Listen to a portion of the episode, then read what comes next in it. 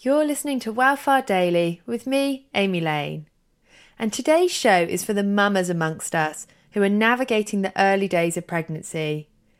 Or perhaps it's for the mamas amongst us who've already done pregnancy and are looking back on it and going, why was running so tough in those early weeks?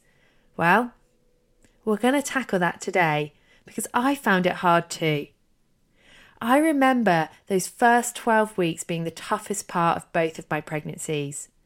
I found the whole experience to be both mentally and physically exhausting. Outwardly, I looked exactly the same, but on the inside, the hormone and headspace shift felt so huge and it totally wiped me out.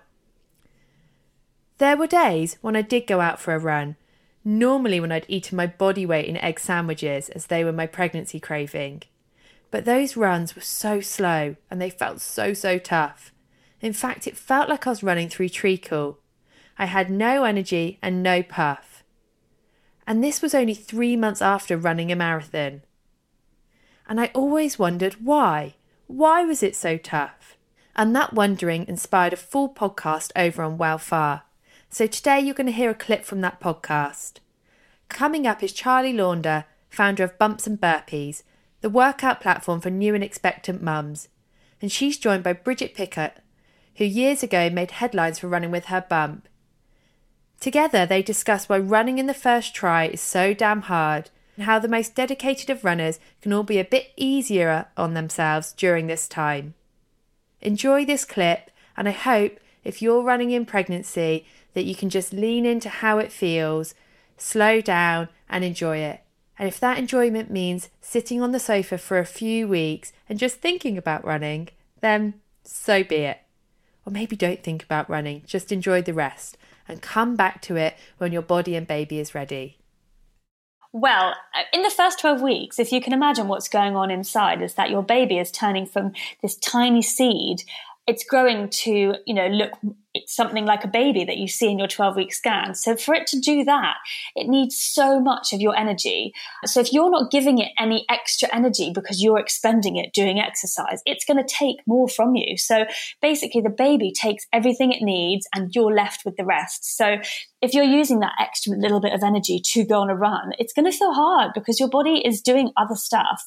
So that's the first thing. Also, you are getting a huge influx of new hormones or new levels of hormones all at once. So if you imagine every month when we have our, our cycles, we do feel different when we get, you know, a surge of progesterone or a surge of estrogen. And we're all of a sudden getting like everything all in one go. And it takes time for your body to adapt. It does level out, but in the first 12 weeks, it's just, it's really difficult to navigate through what you should be doing because everything feels weird. Everything feels off. So my advice would be just to like, reduce your expectations a little bit and um, just give yourself a bit of kindness and just you know forgiveness on the days when you can't do what you wanted to do. Yeah. Brigid i know that a slowing of pace was something you had to deal with too. Um, as an experienced runner how did you process the frustrations so that you still enjoyed exercise and you didn't find it like a source of like mental pain? Yes i've definitely been there. It was really challenging to accept the slowing paces, especially in the first trimester. And I tried to change my perspective on running pregnant.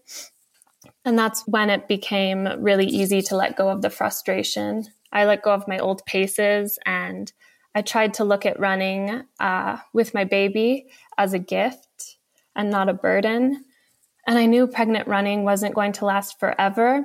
So I decided to try to enjoy it as best I could and I added walking into my running. And mm. just by slowing down a little bit and adding more walking breaks, it made running so much easier and more enjoyable for me.